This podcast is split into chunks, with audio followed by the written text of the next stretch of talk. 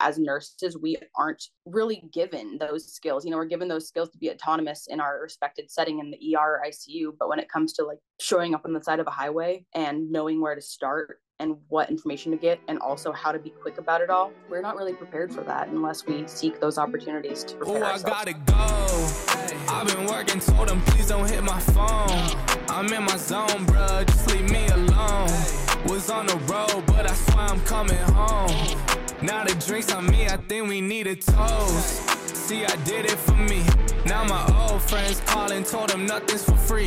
Told me time is money, dog, swear I paid all my fees. I was starving for this game, now my fan, they can't eat. Hey everyone, welcome, welcome to the Cup of Nurses show, here with your hosts, Peter and Matt, two nurses on a mission to change this world, one conversation at a time. If you find value in the show, please and review the show. It would mean absolutely everything to us.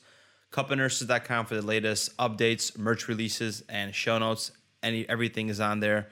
For our lifestyle podcast, you can check out We Are Frontline Warriors dot com. In this episode, we would like to introduce you to Madison Vauder. Madison is a flight nurse with a background in I C U, trauma, and E R. We talk about what a flight nurse does, how to become one, and how to build confidence as a nurse. Thank you, Madison, for being here. Thank you so much for your time. Can you give us a little bit of background about yourself? Yeah, um, thank you for having me first off. I'm pumped to be here and talking about nursing and flight nursing in general. I love it. But um, I am currently a flight nurse. My name is Madison Botter. I have about four years of experience with nursing. Um, I actually, I originally didn't go to school for nursing because I couldn't get into nursing school originally, um, believe it or not, but I always knew I wanted to be a flight nurse. But um, I got a degree in uh, public health, a bachelor's of science in public health with a pre-nursing specialization. So I got all the prereqs done, and then I applied to a accelerated nursing program. So it, I got into that. It was one year of just intense B S N, two years worth of schooling into one year. Um, and straight out of that, I started doing everything I could to get the qualifications under my belt for flight nursing, because those are pretty specific. And uh, so for four years, I spent um, working in a level one trauma center on a trauma floor. And then that was for one year, and then an E R for three years. And uh, as soon as I met the minimum qualifications for flight nursing, I applied. And so here I am. I'm a little over a year into that, and I love it. And I never want to change careers as of now. So. And what, what pulled you into, into flight nursing? That's something that was always on your on your radar. I know you mentioned that you didn't want to go into initially, but but what was the main attraction of it? Was it like the rush? Was it the thrill? Was it getting to work in a helicopter? I think it was the mix of, I when I was in high school, I was really intrigued by um, like firefighting and, and paramedicine. I really wanted to be, I love the first responder aspect of things. Uh, it just, that attracted me a lot. Um, but, and so I actually, so I did a job shadow in an E R, shadowing more of the process with, uh, the E M S squad, like when they'd come into the E R and watch that process. But I actually got to see some flight crews bring in really critical patients. And so the mixture of pre-hospital care and the, the more like critical care aspect of nursing combined, seeing that in action when I was, I think I was like fourteen when I was shadowing all this, I was like, that's what I want to do. I, I get a mix of both pre-hospital knowledge, and then I also get to have this critical care aspect that, that I get out of nursing. So that's that's when I the, the light bulb clicked on. And as far as a flight nurse, how is your routine? I know if you work regularly in a hospital, you're doing three twelves, either working days or nights. How does it work for flight nursing? So everywhere you go, like regionally, it's different. Um, where I'm at, we... I'm actually a float for my program. Um, so I work two twenty-fours a week, um, whether or not it's like twenty-four on, twenty-four off, and twenty-four back on. Um, that's how the normal schedule is. I'm a little spread out though, because I'm a float, but uh, it's two twenty-fours a week. Um, other programs though, like in um, my last job, I flew in Iowa, um, Nebraska area, and that's a little more of a, a rural location. And so the rural locations, it's hard to get people that live in those small towns. Um, so you'll work more days on, then you'll have more days off. So it encourages people to commute to the rural bases. So I, I used to work, it was like three twenty-fours and a twelve, and then I'd have a week off. Um, now it's more, I don't have as many days off with my current schedule, but it doesn't bug me too much because I work in town, so it's easier. And then as a as a flight nurse, do you work in just a helicopter, or do you work in like a, a an airplane? I know there's different types of flight nursing. So what have what have you done? So my program, my current program, we have um, a helicopter, we have a fixed wing airplane, and then on bad weather days we do ground runs. So we have a critical care ground unit. Um, my previous program, we were strictly helicopter. Um, so that was always hard when you'd have bad weather days, because you'd get a call and you'd have to just flat out turn it down. And out here, even if we have bad weather days, uh, we are not turning down the patient care. We're turning down the flight, but we'll go by ground to get that patient, or we'll go by fixed wing in the airplane if that's feasible. So I like the mix of all three that I have right now for sure. And what are responsibilities maybe during downtime? I know, for example, firefighters, they, I don't know what they do in a firehouse, but they maintenance the truck or the engine, whatever. So what are the responsibilities when you don't have like a high acuity patient load? Yeah, so it's it's pretty similar to the the fire lifestyle. My husband's actually a firefighter. And so he, uh, it's funny, our our mornings start pretty similar, where we'll come into work and we have to check our, our individual rigs. So my rig is the aircraft. So I'll come into work and we'll check our, our aircraft. We'll make sure we have enough oxygen. We'll check all of our equipment. We'll go through all our bags, um, make sure that nothing's expired, um, make sure everything's functional, uh, make sure batteries are charged on um, our, our intubation stuff, on our pumps, our ventilator. We'll do like a check on all everything that we might have to use. We make sure that it's functioning properly. Um, and if it's not, we'll troubleshoot it. We'll restock things. Um, we will also like, we get involved with the aviation side of things with our pilots. And so we're learning about weather. We're talking about weather all day. We're talking about um, different aspects of, of just what to expect if we get a call. Um, and we're learning about, and if you don't know a ton about like the weather aspect of things, you're learning about it from your pilots. Cause it's important when they tell you, like, but we'll talk about like tonight there's a two degree dew point spread, and that's a specific number that that indicates whether or not it might be get foggy. And so um we're learning about what that means, because that affects whether we want to accept a flight or not, if we feel safe. And so we're learning a lot about safety, um, in addition to checking our our materials that we're using throughout the day. So there's a lot of things that you can always learn, work on, study while you're at work. um And then we're also, we have a training room. So if we're not on a call, we have our training room at our disposal where we can practice intubations. And this this dummy has the ability to, you can have a contaminated airway and it, it throws up coffee grounds. So you can practice SALAD techniques. So, um, and we have a gym. So we have a lot of things at our disposal. That's super cool. And then when you're, when you're on the aircraft, what does your team consist of? Is there like a P A or a physician, and there's pilots? Do you have access to like respiratory therapists? What's like the the the team look like? It sounds like it's a combination of I C U and, and E R and, and trauma, and you're, you're doing all of it. Are you doing it all by yourself, or, or how does that look like? So one another, I mean, every program, once again, is different. My current program is uh, we have nurses, we have paramedics, and then we have respiratory therapists. And at my previous program, and, and majority of programs are just nurse paramedic, um, but mine, you always have to have a nurse on the aircraft. Um, in some situations, you can have a medic R T or medic medic, but they can only take C E N calls at my program. But as far as um, staffing goes, and that, that, that happens like if a nurse calls in sick and there's only two medics, or a nurse or a medic and an R T on, they can only accept C E N calls for the day, but they'll staff the aircraft with a nurse and a medic, or a nurse and an R T. And, um, yeah, we, and our, our roles, our scope of practice when it comes to being in the air, they're the same. We're, we're no different than each other. You know, we, it's not like one person is in charge over the other. Um, our scope of practice, the things that we can do while we're taking care of a patient, are the exact same. Um, obviously I look to my R Ts to work with the ventilator. I, I, we're all trained on the ventilator, but the R Ts, we learn a lot from them, cause that's their thing, but they can do everything a nurse can do, and we can do everything they can do. So then, for example, if it's just you and an R T, is the R T the one intubating, or or how how does the role switch a little bit? Either or, um, you know, we we always, depending on who you work with, most crews, you have your set partner. I, I'm unique where I'm a float, so I always have a different partner. And so with, when you have a set partner, you guys kind of, you know, your flow. Like if one person's like, dude, I'm so tired of intubating, like you get these, this, this hitch.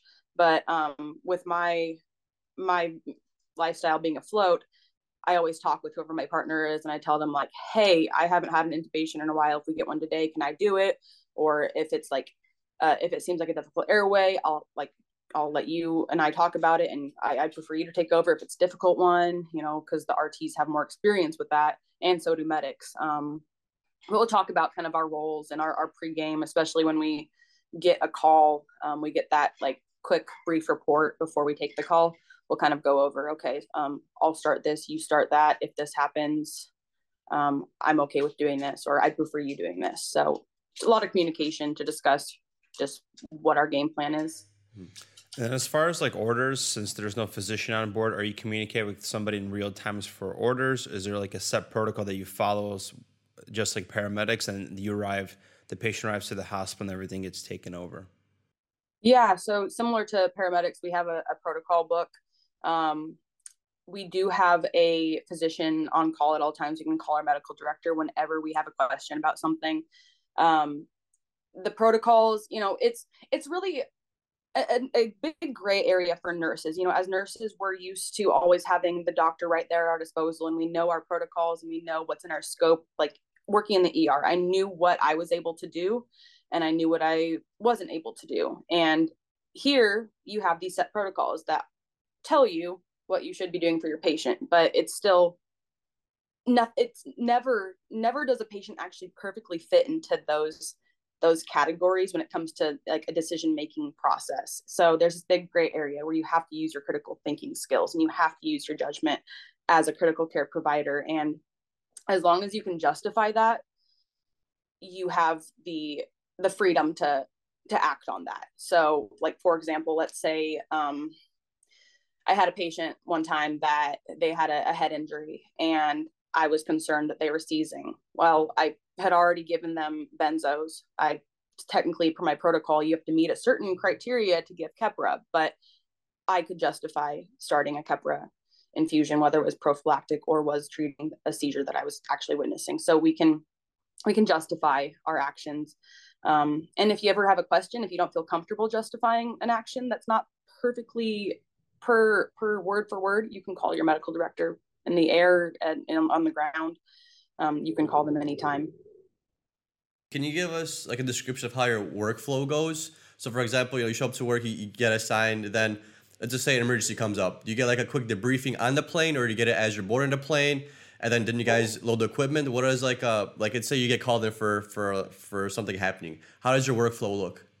Um, so we'll get a, we'll get a call and we'll hop out of bed or stop what we're doing. And we'll get together with the pilot, our partner, and we'll kind of first assess weather, and we'll make sure like, is weather good at our destination? Um, is it going to be okay coming back? Is there anything that we could run into that poses any risk?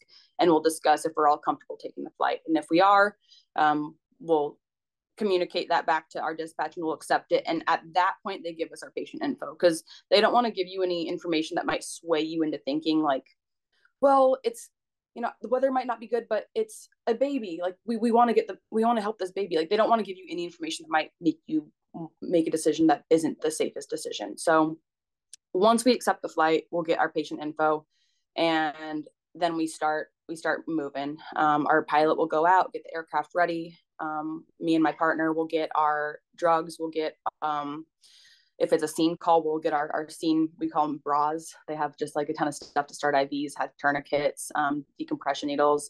So we'll grab whatever supplies we need for that call, and we'll start, um, kind of talking through our game plan. I like to call it like the pregame, um, of when we get on scene. I'll go in this, the side door, you go in the back door. If it's an I F T, um, we'll, we'll discuss more en route, but, uh, kind of go with our game plan. We get in the air, we get our patient weight. And, uh, I always, my personal thing that I like doing is I calculate all my drug doses for R S I. Um, so I'll calculate, uh, every drug that, um, I might need to give during the, the care of this patient. so that I have it there on me, so I don't have to try and do math in the air, because we're already going to do math in the air when we're mixing drugs. So you mix all of our own drugs. So I get all my doses out.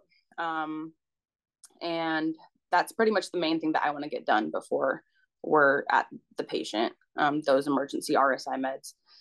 Um, and then after that, we, we show up on the scene, and, and we'll take all of our bags out that we need, um, and start doing patient care and see what we have.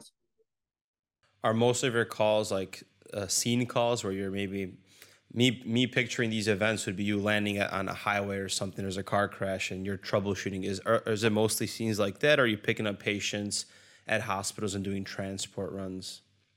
It's a good mix of both. Uh, where I'm at currently, we're in, we're surrounded by a lot of rural areas that are surrounded by mountainous regions. So if they have something critical, um, it's going to take a long time to get them to the resources that they need. So we're flying, if it's a, a scene call, um, depending on the town, some towns we fly to a lot. Um, they, like they have a large population of people that um, maybe are, they have a lot of cardiovascular problems. So we respond to this community a lot for STEMI, STEMI calls. And so if we have a good relationship with this community, we've been there a lot, they'll develop an L Z that we have like pre-decided with them. Like if we go to your town, we're going to land on like one town, it's it's a stretch of highway that we land on. They've set up, they've closed the highway and they set up an L Z there because that's the safest spot for us to land. Or other towns, um, they'll have like a set parking lot. Like if they have a big church that um, it only is, has people on the weekends, you know, that's our set L Z on weekdays. So it just varies from town to town. If it's an, a car accident, yeah, we're landing as close on scene as we can. If it's somewhere where it's on like a a very mountainous highway where there's no way that we can land, they'll meet us wherever the, the closest spot is. Like they'll tell us where they want to set up an L Z. We'll take a look at it from above. And if it looks good, we'll go there. If it doesn't look good, then we'll tell them like, hey, I, we're not comfortable with this. Like we see power lines or um, there's a slope. We don't feel comfortable with this. And since we're in the air, we can kind of tell them like, hey, I think there's somewhere like down the highway we can meet you that might be a little safer. So everywhere's different. And with um, hospital calls, we do a lot of interfacility transfers as well, where we're picking up a patient from a smaller hospital that doesn't have the surgical services that a patient needs. And we're flying them, whether it's to the trauma center that's across the state or just to the, the closest center that has a STEMI capable facility. Um, we'll fly them there. So it's it's always different. We never know what you're going to get. Do you have like a favorite type of case or some of the things that you prefer to respond to, like maybe like a trauma one, or do you prefer like the STEMI cases? Does something uh, give you more of a rush than, than others? I love my traumas. I spent three years in a level one trauma center that was like a knife and gun club where we just had, it was in the very, very populated metropolitan area where we just got a lot of really serious traumas. And so that's, that's my bread and butter. I, I love, I love taking care of those patients. It's, it's one of those areas that I, I wouldn't say that it's like a, a rush. It's just, I, I know that it's, it's a very stressful patient for most people, but I, I love it because I've had so much of it in my experience at that hospital that I was in, that it's like, this is where I, I, I I'm ready. I, I know that I can think clearly. I know that there's this a set, you know, trauma triad of death. It's always on my mind, and I know exactly what I need to do to mitigate that from happening. So, and neuro, like neurotrauma, I, I enjoy. I, it's like sad to say I enjoy neurotrauma, but I, there's just certain aspects of like neuro and trauma that I, I enjoy the the processes that go into caring for a patient like that. Mm-hmm. What's the term do you guys use for the helicopters? Just a helicopter? Do you guys call it a bird? Is there like a slang term for it? Um, rotor. We call it um, or rotor, heli. I mean, some people call it the bird. I, I don't call it the bird because I don't know. I like I just call it rotor wing and then fixed wing because um, we since we have both aircraft. So like in the rotor wing, I'm curious on what is the workspace. So regular hospital, anybody that's listening, you know, you have your patient's room and then you have the P I C S and, and a nursing unit. How is the workspace for the rotor? Are you at the, the front of the head? Are you able to move around? What does that look like? So traditionally, um, you know, you have your patient.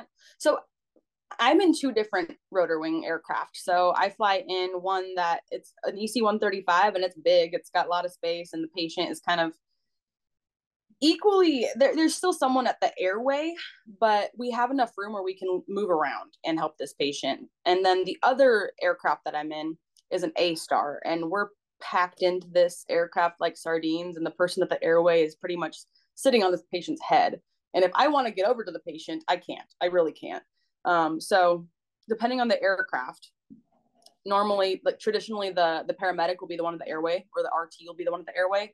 And then the nurse is on the other side where they have, um, disposal of like the drugs. Um, you have your monitor, your vent, more accessible. Um, but in reality, we're, we're all able to reach those things. It's just easier for the nurse if they're not at the airway seat to draw up the drugs, show the partner, okay, we'll give it. And so um, it's just, it depends on which aircraft you're in. I, it took me a while to get used to the process of where to set things. Cause once you're in there with the patient, there's really, if you need something that you haven't gotten out beforehand, it's, you're gonna, you're gonna struggle to get something out. Like we had a patient one time where I was like, we're getting the aircraft. I was like, okay, wait.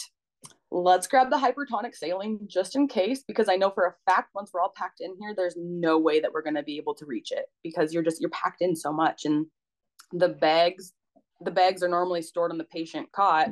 Well, when a patient's there, those bags are going at your feet. They're getting strapped down. They're, they're right up next to you getting strapped down. You're, you're bunched in there. Um, the plane is different. You know, the plane, we have a lot of room. And the bigger aircraft, you know, you're not as squished in, but it's still, you got to prepare. You got to think beforehand, like, what will I most likely need access to?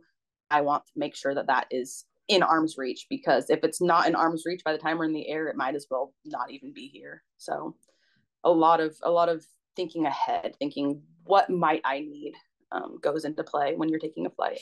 And then, Madison, I got to ask this question. What's like the most intense case you've been in, or one that you really, really remember well? Um, gosh, uh, I, I had, so I used to fly in the Midwest. And so there were a lot of, you know, what, summers in the Midwest are really hot, really humid, and people in the Midwest, you know, they live in very rural, a lot of farm folk, you know, we got, and I worked in an area where we were surrounded by a ton of farms, and a lot of just typical, your typical farmers, tough guys who just, they, they, they're okay. Even if their leg is, you know, they, even if they open, they have an open fracture, you know, they don't, they'll walk it off. They're all really tough out there. But, um, so flying out there, I saw, I saw really cool stuff. Um, one specifically, we had someone who, pretty much they had, they had been witnessed mowing their lawn and, and collapsed while mowing their lawn. The, the ambulance was driving by at the time and watched this person collapse. Um, they were coding them and on the lawn, um, in like one hundred four degree weather. Uh, they ended up having, they're having a STEMI, but, um, the fact that this patient, and it was in a really rural area, and the fact that an ambulance happened to be going by was amazing, because the odds of that in this town are like slim to none. They saw it. They called us right away. We got on scene. They got Rosk. We kept him alive long enough, because he, he was trying to go back into to V TAC, and we had a thirty minute flight. It was so hot that day. And in the aircraft, it's, it's like a sauna in there. And especially when you're trying to do a ton of things for a patient in a short amount of time, you're, you're drenched in sweat. And so my partner and I are just, we're working hard to make sure that we don't let this guy go back into a fatal rhythm. And cause it, if you start, if you start coding in the aircraft, you have to land, you can't keep flying, because we don't have enough room to really safely code a patient. So you have to go to the closest hospital. So we would have turned around and gone back to the small town that we are in that doesn't have a cath lab. So we're trying our best to keep this patient alive. And, and just this partner of mine, she and I, we worked so well together. And so I think that aspect of it made it such a memorable flight, because we got this patient tubed, we got him on the ventilator, we, we got them to the hospital, and we landed on the helipad. And at that point, and this is the hospital that I worked at, and so I knew everyone in the E R. And so we notified them ahead of time, hey, we need help in the pad because this patient, we're struggling to keep them alive right now. And so all my, some of my favorite doctors and nurses from the E R that I worked in came up, met us up there, and we all worked together to get this patient down to the E R. And they went pretty much straight to the cath lab. And a week later, not even a week later, it was like two days later, we got a, a call from the, the nurse that was taking care of him in the hospital. And he woke up and he was like, last thing I remember, I was mowing my lawn and now I'm here. So he was perfectly fine. And, and so that just, those are the, the calls that like mean the most to me, where you, cause a lot of them, like they're crazy calls, but they don't have great outcomes. And so those calls that could have gone so much worse, where this, this guy could have been on the lawn and, and died, then no one would have found him for hours. You know, the fact that everything worked out so perfectly, and he lived, and he woke up and his first words were, why aren't I mowing my lawn? I love that. I love that for him. And so my partner and I got to, we like, we were so pumped to hear that, because it was, it was one of those calls where we, we were so miserable. We were so sweaty, but we, it didn't affect us at all. Like we just, the way that we worked together was awesome. And so that was huge. Yeah. Yeah. That's working in the I C U. That's, you always get like, um, a good feeling when somebody makes it, because just because the the expectation of you making it through, like especially a coach situation, is, is very minimal. So it's like you remember those those really well, because a lot of times people people pass and they don't make it, or they get a, a brain injury where they lose oxygen and then they're never the, the same ever again, and they never wake up. So it's like those are always really good to see, because you actually feel like what you're doing is actually paying off. Sometimes working with like older patients in the I C U, you're just like, means to an to an end in a sense, but when you actually see people recover, it's just like, okay, damn, like this is how how it's supposed to be. It's how it's supposed to supposed to feel. So I want to follow up. What's the craziest trauma you've you've seen? Um, as far so, as far as in the helicopter, I haven't had like, I personally haven't had a really crazy one. Um, you know, the people I worked with have had. Well, I guess. I don't know. It's hard. Like I've had like crazy ones, but the craziest ones I've seen were when I was working in the E R still, because I saw so many then. And so um, nothing that I've done flying compares to what I saw in the four years that I, I did in the E R. Um, but so I guess I, I'd rather tell the one that was in the E R, because this one was impressive.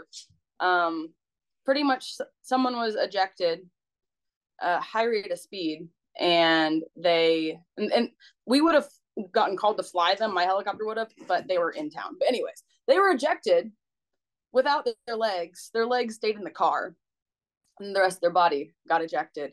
Um, but they lived. They lived. It was uh, re- below b- bilateral below the knee amputations, traumatic amputations, and um, the fact that they they first off, they weren't even tubed when they came in. Um, they had bilateral tourniquets, and and. They were in a lot of pain, so we tubed them right away. Um, but they lived um, and went up to the O R fairly quickly. But like thirty minutes later, we're cleaning up the trauma bay, and the fire department shows up. They're like, I have these legs. Do you want them? But they had socks and shoes on. I mean, it, it was just, it's insane what trauma can do, like that type of force. And drunk driving. So um, word to everyone, don't drink and drive, because... Like, and don't get in the car with someone who's drinking. That that person wasn't even the driver, and they weren't even intoxicated. The driver was, and now their life is forever changed. And I can't imagine the force that it took to amputate two legs with such a, I mean, it was crazy. And I saw pictures afterwards um, when they took their legs out, and they were sitting right there in the passenger seat.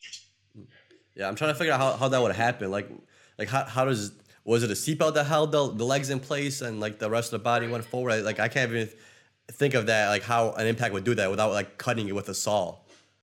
Right. I, yeah. Cause if they got ejected, like wouldn't they have had, they probably weren't restrained. I don't know. I, there's always, and I'm, whenever I would get patients like that, I'm like, I want to learn more about why this happened. How did this happen? But you get so busy, you just it becomes a, a thing of the past, because you have another trauma right after that. But yeah, I never learned the details, the mechanism of all that. But I know they're at a very high rate of speed. They hit a pole. I'm, yeah. I'm, I'm glad he survived. So, so switching gears here a little bit before we talk about other things, and anybody that's interested in flight nursing, what are the requirements or the educational ways or the experience that you need to get into flight nursing? Um, yeah, so pretty much the, the majority of flight jobs require a minimum of three years um, in an E R or I C U setting, or the combination of the two. And they look for specifically you have experience in a higher acuity I C U, like in a bigger hospital, or a higher acuity E R in a bigger hospital. Um, three years are normally the minimum. Uh, and that's what I, I, I had the minimum for years in a, a high acuity E R. But on top of that, like that's the minimum for everyone. So you have to do something to set yourself apart. So in those three years, I got as many certifications as I could under my belt, because that makes a huge difference, and they're required as well. When you get into most flight jobs, that either require your C C R N or C E N um, and your C F R N once you're working in the flight setting. So I got my C E N and my C F R N. Um, I did all the basic, the PALS, A C L S, T N C C, uh, uh, P H T L S, pretty much any certification I could, I got done. And that's that's what you got to do to set yourself apart, and join join committees, join different um committees at your hospital, and join uh like the what is it the E N A, the Emergency Nurses Association. You know, there's all those different associations and and society, like nursing societies, that you can join and be a part of their newsletters, get their newsletters, and um, join those. You know, being a part of those things and showing that you have chosen to take steps to learn more about your respected field, it, it that shows a lot of your your desire and your drive to be a good nurse and and be a good flight nurse. And so, you know, you gotta you gotta take those extra steps to set yourself apart when it comes to applying for these jobs, because the minimum requirements are the minimum. So I and I knew that when I started off, and so I, I pretty much I made a list of uh, uh, every every month I wanted to get different certification, and so I did that for like two years, the first two years, or w- over the course of the years that I was not a flight nurse. I pretty much always had something that I was working on, whether it was taking a class, getting a certification, going to a, a seminar about trauma or pediatrics. You know, I wanted to show that I am still learning something. I'm never I'm never not learning. I always want to be adding to my knowledge. So, and as far as like the market is very competitive to become a flight nurse. I know, for example, firefighters that get the job in their unit or in their engine, they stay there for a while because that's what usually firefighters do. As far as like flight nursing, once you get your position, is it very long term for flight nurse to stay there, and it becomes very hard to get another position? Yeah. Um, well, as far as it's very competitive, yes, to get into it. Um, And I actually, when I first applied uh, for my first flight nursing job, I didn't even tell my husband that I applied, because I was like, well, I only have the minimum requirements. I'm probably not going to get the job or even an interview, but I want to ask them what I can do. I want to get on their radar. Well, I got an interview. I told my husband, well, I, I got an interview for a flight job. He's like, what? I didn't know you applied. I'm like, yeah, well, I'm probably not going to get it because I have the minimum requirements, because they also, during the interview process, you have to take a test, and you do a skills test out before you even get to the interview process. And so I was like, I'm just going to see what this is like, get a feel for it. And then I got offered the job. When I was in the gym, they called me, and I started, I broke down crying in the gym, because I didn't expect at all to get this job or even an interview. And so that, that's how, how out of reach it felt for me. And so I, I was elated to get that job. And then my husband, uh, cause I was, I was living in an area that I never planned on staying for the rest of my life. My husband and I were trying to move back towards my hometown. And of course, like a couple months into me flying, he got a job back towards my home. And so I was like, oh, I'm leaving my flight nursing job that I worked so hard for. But I didn't, because I actually got to transfer to another base in the state that I'm living now, because they were within the same um like sister company. So that was amazing, because I was like, great, I'm, it's going to take so long to get my name out there again, because it's, it's just, it's very competitive and jobs don't open up a ton. Uh, so I was really lucky to get to transfer. Um, but yeah, most people don't, they don't leave very frequently. So yeah, jobs don't open up a lot. And when they do, we get a lot of applicants. And like I said, they have to go through a, a paper test and then a skills test out and then the interview. So it's a pretty extensive process. And I mean, a company will go months, if not like a year, without hiring someone. If they don't, they're not going to just hire someone because they're desperate. They, they need to make sure that they meet the requirements um, for the job. So my current place of work, we've gone the past six months needing a nurse and finally hired one. So it is competitive.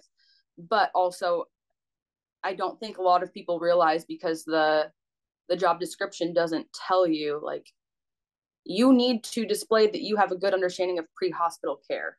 Your test out is going to be based on pretty much pre-hospital care. So knowing that you need to come into it with a good, solid background when it comes to your, like, you need to know A C L S like the back of your hand. You need to know the trauma nursing process, like T N C C, P H T L S, you need to know that those processes like the back of your hand, and you need to be comfortable to act on those scenarios when they test you out, like, like it's nothing. And so um, for anyone who wants to go into that field, get, get comfortable with those processes, you know, practice scenarios at home, um, and, and talk to your, your local paramedic. You know, my husband was a great resource because he put me through scenarios that he had on calls. If it weren't for him and it weren't for me knowing paramedics, I really would have never got a great grasp on what these processes look like, because in the E R, we have our E R processes, and they're totally different than being the sole critical care provider on scene that you are in the, in like the paramedic setting. And then in the flight setting,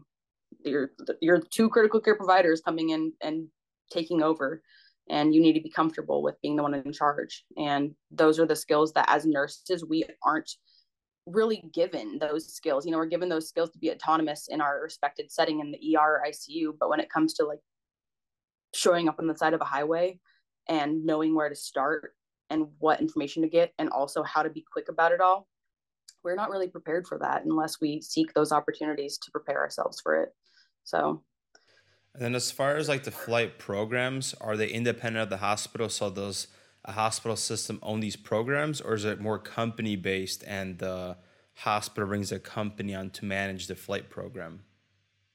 It's a mix. My, my program right now, we are affiliated with a hospital, uh, but that's because we, our hospital needs a, a transport provider for neonatal patients um, because of how rural they are. And so they are affiliated with us so that we can provide um, neonatal care and transport neonates to um, a hospital on the other side of the state. Um, Children's Hospital, you know, they normally, a ch- Children's Hospital normally has their affiliated transport um, crew. Uh, so it's just kind of, ho- it's hospital dependent. Um, but my company is still related to a sister company that, that has independent bases that aren't affiliated with hospitals. Uh, so it, it's just kind of dependent on the hospital's needs, I guess. And how does the, the onboarding and education uh, process look? Is it, for example, you're flying with some, with another nurse for three months before you're flying solo? Um, once you get hired, h- how much time do you have, and how much education do they, they provide before you're actually just doing it on your own? So my first job that I had, um, I first off, you go to, before you even get on the helicopter and take patients, you go to whatever, uh, wherever the headquarters is for your company. And they put you through like a one week long orientation where you're in class all day, um, doing, learning about aviation and safety. That's, that's a big chunk of it. Um, you get trained on night vision goggles. And then after you get all the aviation side of things done and the safety side of things done, you move into um, learning about, they, they pretty much review all of the critical care skills that our protocols cover. So uh, it's a lot in a, in a short amount of time. And so you do all that, and then you'll get in a helicopter, do your N V G training, you'll fly around. And after that, normally you'll go home to your base. And then as a nurse, you get paired with a paramedic at that, at my previous job, since we didn't have R Ts. Um, my current job, when I got onboarded, I was with either a medic or an R T. Um, and it's, it's dependent on the person's background, how long you're on orientation, whether it's like for, um, six flights or six weeks. It just kind of varies on your experience. So my first job, it was, I think I had to get like, I had to get so many patient flights over the course of so many weeks. And if I didn't meet that, then I would still fly with a preceptor, but I, my preceptor was my partner. Um, and, and so I, my orientation process was strange. We just kind of like, I was on orientation until I wasn't with him, uh, because it wasn't like I was going on my own, because since he was my partner. But here at my current job, I had to get so many flights with my preceptor before I could pick up shifts with people who weren't preceptors. So I got fifteen flights over the course of two weeks. And um, so, and normally it was like, you'd be in orientation for three weeks. Well, since I hit so many flights in a short amount of time, they're just like, okay, you can go. Because I had met the requirements, and my preceptor was like, she's fine, she's good to go. So person to person varies. And then you mentioned you had some aviation education. Then, for example, worst case scenario, um, something happens to the pilot. Do you know how to fly like a helicopter or airplane, or know at least what buttons to press in case something happens? I know what buttons to press to keep us on autopilot and keep us stabilized. Um, they, they do give you, uh, in the previous aircraft that I was in, they did give us a course on how, it was a, a video, like a ten minute video on how to land the helicopter. And it was specific to that helicopter, because in that company that I was in, we actually had an incident where the pilot was incapacitated with uh, the crew and the patient on board. He was having a stroke while flying. The, the crew had realized that he was, he was having um, aphasia. And they looked at him and noted that he had facial droop.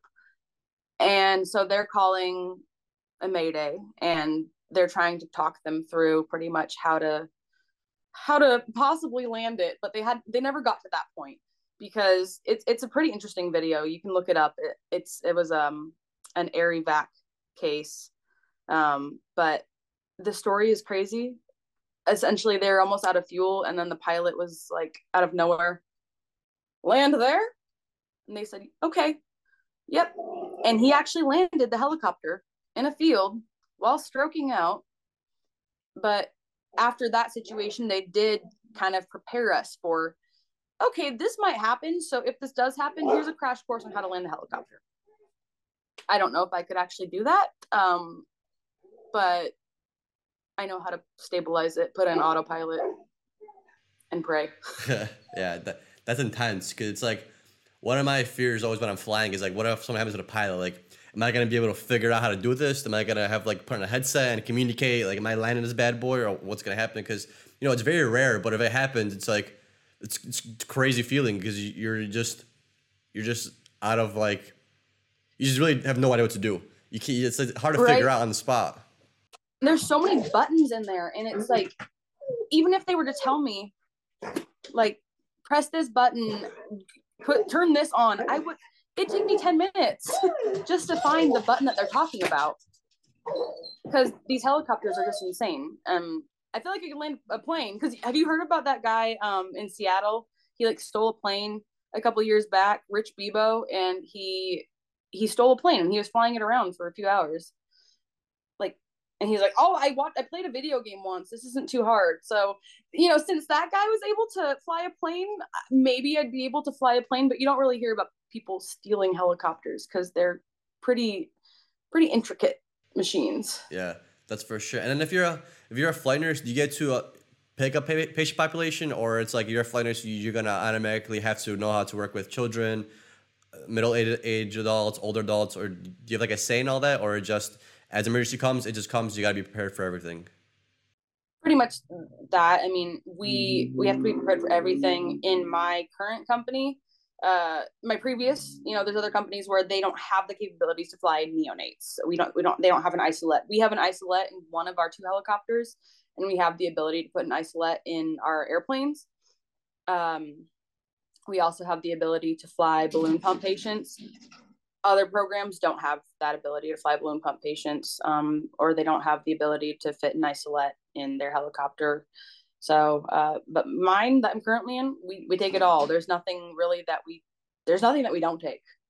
If, it, if they need our help, we're there. Um, and if we've never worked with something before, we're going to figure it out with the, the doctors at the bedside. So that's, that's something I love about this company, is that there's really, it, we, it could be anything. You never know what your, your call's going to get. It could be something that you've seen a million times, or you've never seen or never heard of. So it's, and you're going to take it. So pretty cool.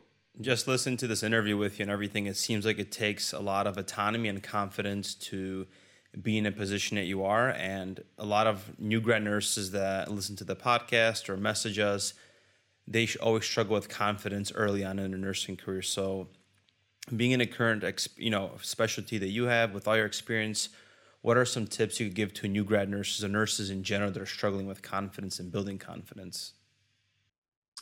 I will be the first to say that I struggled with confidence so much because I couldn't even get into nursing school in the first place, but I never lost the, the hunger for my dream job, which is flying. And so don't, don't ever lose that, that motivation. I mean, it's sometimes it's hard to find motivation when you hit dead ends and you feel like nothing's going your way. Like, I've been there, and I, I let all of those failures that I ran into just, just serve as fuel to motivate me more to, to learn more on my own time and study more on my own time, you know, go, go above and beyond the requirements when it comes to school, when it comes to jobs, you know, do everything that you can to stand out, not, not for others, do it for yourself, because over time, those failures, they're going to motivate you to being a better clinician, being a better nurse.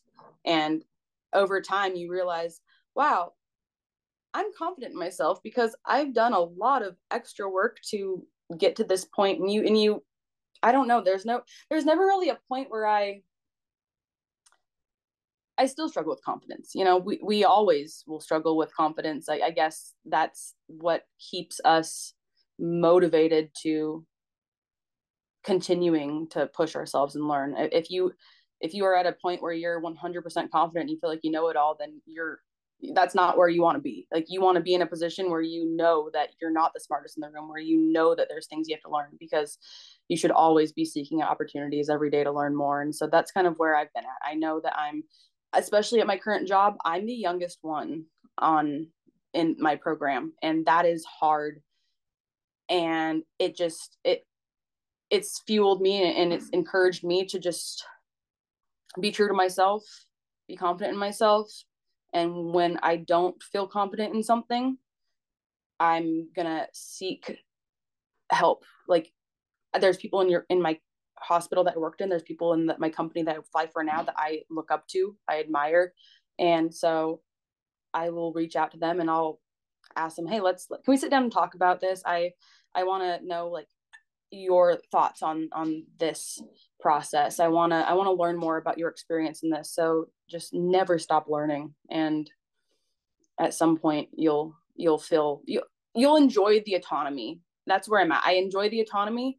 I know that I, I'm not the smartest in the room, and I'm totally okay with that. I love that because I have plenty of people around me every day that I get to learn more from. And so it's just a constant learning process, and just acknowledge that. Don't, don't aim to be the best at something, aim to be the lifelong learner, and enjoy autonomy. I, I enjoy being independent because I've worked so hard to, to learn new things every day, every year. And those things add up. And at some point you're like, I know how to deal with this. And I feel good about, about taking care of this patient because I've done this before and it's had a good outcome. So I don't care if, if I'm the youngest one in this company, I've done this before and I've done it right. And I might learn something new today. I might do something that I'll, I, that I should have done differently. Like, you, you're, you're always learning. Just acknowledge that you are always going to be learning something new every day of, on the job. And, uh, it becomes fun. So I don't know. I, I that's a huge topic for me. Cause ah, uh, I was, I struggled. I don't know how many times I was like, I don't know why I'm trying to do this. Like, I'm not, I'm not smart enough to do this. I don't have, like, I didn't have the four point oh G P A. I, I struggled at school. I, I was in school and I was, I was, had zero confidence in just my ability to do a math test. Like I, I am the queen of no confidence when it came to my, my education, but I, I didn't give up. That's the thing. Just don't give up. Yeah. Yeah. It's, it's really good advice, you know, just to be a lifelong learner. And like you said, you don't have to be the smartest person in the, in the room. That's not your job. And, and you shouldn't think that you're the smartest person in your room, because then you're putting a whole lot of pressure on, on yourself if you don't know something. And if you think you're not the smartest, exactly. You know, that takes a lot of pressure off, and it doesn't make you seem incompetent. It's not something that you don't, don't know something. It doesn't make you uh, any less of a, a person or any less intelligent. It's just, you don't have to be the smartest person in the room. You just have to, have to understand that what you know, you know through experience, through through knowledge, through books, through whatever you've, you've been through. And other people mm-hmm. might, not necessarily that they might know more than you, it's just they know they know different aspects, different things because of their own ex- experience. Yeah. Like my, my favorite thing, quote, is get comfortable with being uncomfortable, because that's, that leads to opportunities to learn new things, and speak up when you feel uncomfortable, because otherwise you're, you're missing out on an opportunity to learn from someone else around you or learn something new from others. And we, the nice thing about flying is after every chart that we submit, someone uh, does a peer review on it, and they give you feedback. First off, they make sure that you uh, followed the protocols properly, you did all your dosages properly, but they also give you feedback and kind of like what they would have done differently, maybe um, what they are like, what they're like, oh, I'm proud that you did this. I wouldn't have thought about that. Awesome job. You know, we get, we get a peer review process, and that's always really awesome, because every call, I mean, if you and your partner do your patient care, you send the patient off, you know, it would suck if no one gave you feedback on your performance, because how do you know if you could have done something differently? So that's a nice aspect of flying, is the, the career, I mean, itself, they acknowledge like we are always learning, and we all come from different backgrounds, and we can all learn from each other. And so it's a really supportive environment, honestly, and that it's helped a lot. It, at first, it seems really intimidating, like thinking about like flight nursing and being a flight medic. It seems like such an intimidating field, but it is, it's full of support and encouragement, and everyone is just such a big family. I mean, we're not a team, we're a family. And so um, if you ever see, you know, your, your local flight nurse bringing in a patient to the E R, talk to us. Like we love, I, I love talking to, especially students. Like, God, I loved, I loved when I was in the E R and I got a precept, because I, I was one of those students when I started off in my career, or when I started off in nursing school. I felt like my, my preceptors didn't want me there. I felt like all they wanted me to do was do vitals for them. And if I asked questions, they, I was a nuisance. And so I made a point of, I am never going to be that nurse who makes, who makes someone who's learning feel like they're a nuisance for wanting to learn. And so I, I love advocating for students. I love advocating for new nurses. And I love, I love giving just my, my stories and experiences, because I've been there, and it sucks sometimes, but there's, it's not the end of the road when so, when someone tells you no, or when someone tells you, I don't have time for you, go do vitals, that that's not the end of the road. So.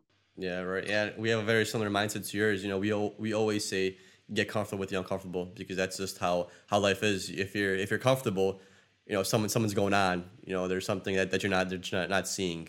But, but I'm curious, since you've worked both trauma, intensive care, and then the E R, did you struggle transitioning to being a flight nurse? Was there anything that you had to uh, really hone in on to, to improve on, or anything that you, that you struggled with? Um, I, I, I think that the scene call aspect, I, I still, I still struggle with that. I mean, being nurses and being used to the hospital, being used to a controlled setting, it's still, it's not something that I'm ever gonna really feel like as comfortable with when it comes to showing up on a scene call, because I, I've just, I feel so much more comfortable with showing up to an I C U or an E R and taking a really critical patient, because that's just, you know, I have all the resources there, and I can, if I need meds, if I, if I feel like my patient that I'm picking up, uh, can you bowl some propofol before I switch into my meds? I can do that. Like I, I can utilize the team that's there on scene. I don't have any of that. And so it's still one of those things that I struggle with um, when it comes to just being okay with not having a ton at your disposal and moving fast. Um, you know, medics are good at showing up on scene, loading and going. As nurses, we we see a critical trauma patient or a critical like stroke, any any scene call patient, a stroke, a STEMI, a trauma. We we see this patient. We know like, oh, I can do this, this, and this, and this right now. Like, I want to get this med started. You don't have time for that. Like, you need to learn to prioritize the things, because the thing that these patients need are are a higher level of care in as quick of a amount of time as possible. So finding that that happy medium of providing critical care that is the priority and moving with purpose, getting getting that that dance. But it's just like, it's a dance, I like to call it. You got to just find that perfect mixture. And I, I still working on that, because I still show up to a scene and I'm like, oh, I want to do this and this and this. And then my medic partner's like, no, we don't need to do that right now. We can do that in the air if we have time, but we need to do these things and go. I'm like, okay, fine, but I want to do these things. Like, we wanted, we want, we just, we think so critically as nurses when, when we need to think more. Um, time is of the essence. And I'm, I'm, I'm finally getting the hang of putting, putting the critical care things in my back pocket and waiting till we're, we're in the air and going. Because I do always think about like, oh, this person has an open fracture, I want to get some antibiotics started. I no, we don't have time for that. That's like Stop the whole being thing. A nurse, be a medic. Yeah, that's like the whole thing between the I C U and the E R, is like we always get upset in the I C U and things aren't done. But again, in the E R, it's almost the same setting, like the ground. You're loading and going, and we're stabilizing the patient. And also, I loved how you mentioned the whole confidence thing, because it is almost like a dance where you have to be humble to ask questions, because if you're one of those nurses that are fully confident, you don't ask questions, mm-hmm. or you don't want to ask questions, where you want to always figure things out yourself. You're going to create a lot of shame and guilt within yourself, because you're always trying to figure that out. And that only is going to lower your self-esteem and going to do the opposite, which is to lower your confidence. And you have to recognize that if you're trying to put on this front of like, I know what I'm doing, when, when you're, when you might not, you're, you're not prioritizing the patient. You know, you're putting the patient at risk when you're not able to admit your, the places that you're not comfortable with. You're choosing to prioritize your self-esteem over the patient. And that's something that I, I think that I, I recognized early on, because I, I, I witnessed that. And it's frustrating when you see someone choosing their pride over the patient. And that's something that I will never, I, I just, I never want to do that. I never want to be the nurse that puts the patient at harm just because I want to preserve my, my pride. Like, you're better off admitting that you're wrong about something, or you're not comfortable with something, and benefiting the patient by admitting you're wrong. So we do what we do for the patients, not for our pride. one hundred percent. And one last question we'd like to ask all of our guests before we end the show. So if you had the opportunity to have a cup of coffee with anybody one last time, who would it be and why? Hmm. Um, uh, I don't know. Uh,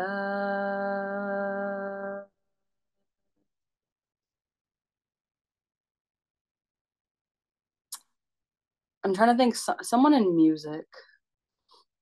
I think I'd want to sit down with um, Metallica, just sit down with Metallica and have a cup of coffee with them. I don't know. I I I, I want to hear all about, you know, the what what life is like being on the road playing music in, in the eighties. And yeah, I and they just seem like cool people. But I really feel like I should have been alive earlier on to enjoy like the the rock and roll metal early on lifestyle, but uh yeah, I think it'd be cool to get to know them and and, and chat with them. I don't know, I it's had to be it had to be someone in music, so maybe maybe Metallica. I don't know. Well, Madison, I just want to acknowledge you for your time here on this episode. Thank you for getting on, your wealth of knowledge in flight nursing. So hopefully there's nurses or anybody listening that took some advice or got motivated to become a flight nurse. So thank you. Yeah, of course. And I, I'm hopeful that, you know, anyone who has any questions about nursing, flight nursing, about just trying to grow confidence, like I'm, I loved chatting about all that because I've been there, and um, I love talking about life, nursing, flying, all that. So thank you guys so much for having me on. It's been awesome. Yeah, and Madison, uh, where can people find you if they want to reach out to you for any kind of uh, questions regarding flight nursing or just need a confidence boost? boost? Um, so I'm on Instagram and TikTok. Um, my Instagram, it's, I'll, I'll share it with you guys. Mad Rose dot v. Um, I have, I have yeah, I changed it recently because I got married recently. So I'm like, oh, I just changed it recently. And then uh, my TikTok is, I think it's Madison. Let me see. I just started posting more on my TikTok about like flying and, and lifting. I am a competitive power lifter. So I post kind of just about my, my life and the mixture of lifting and flight nursing. But um, Madison dot Rose G. That's my TikTok. So um, you can find me there. And I, I like posting. I post videos of pretty views from flights and um, some some nursing humor on there. So, yeah. Super cool. Thank you so much.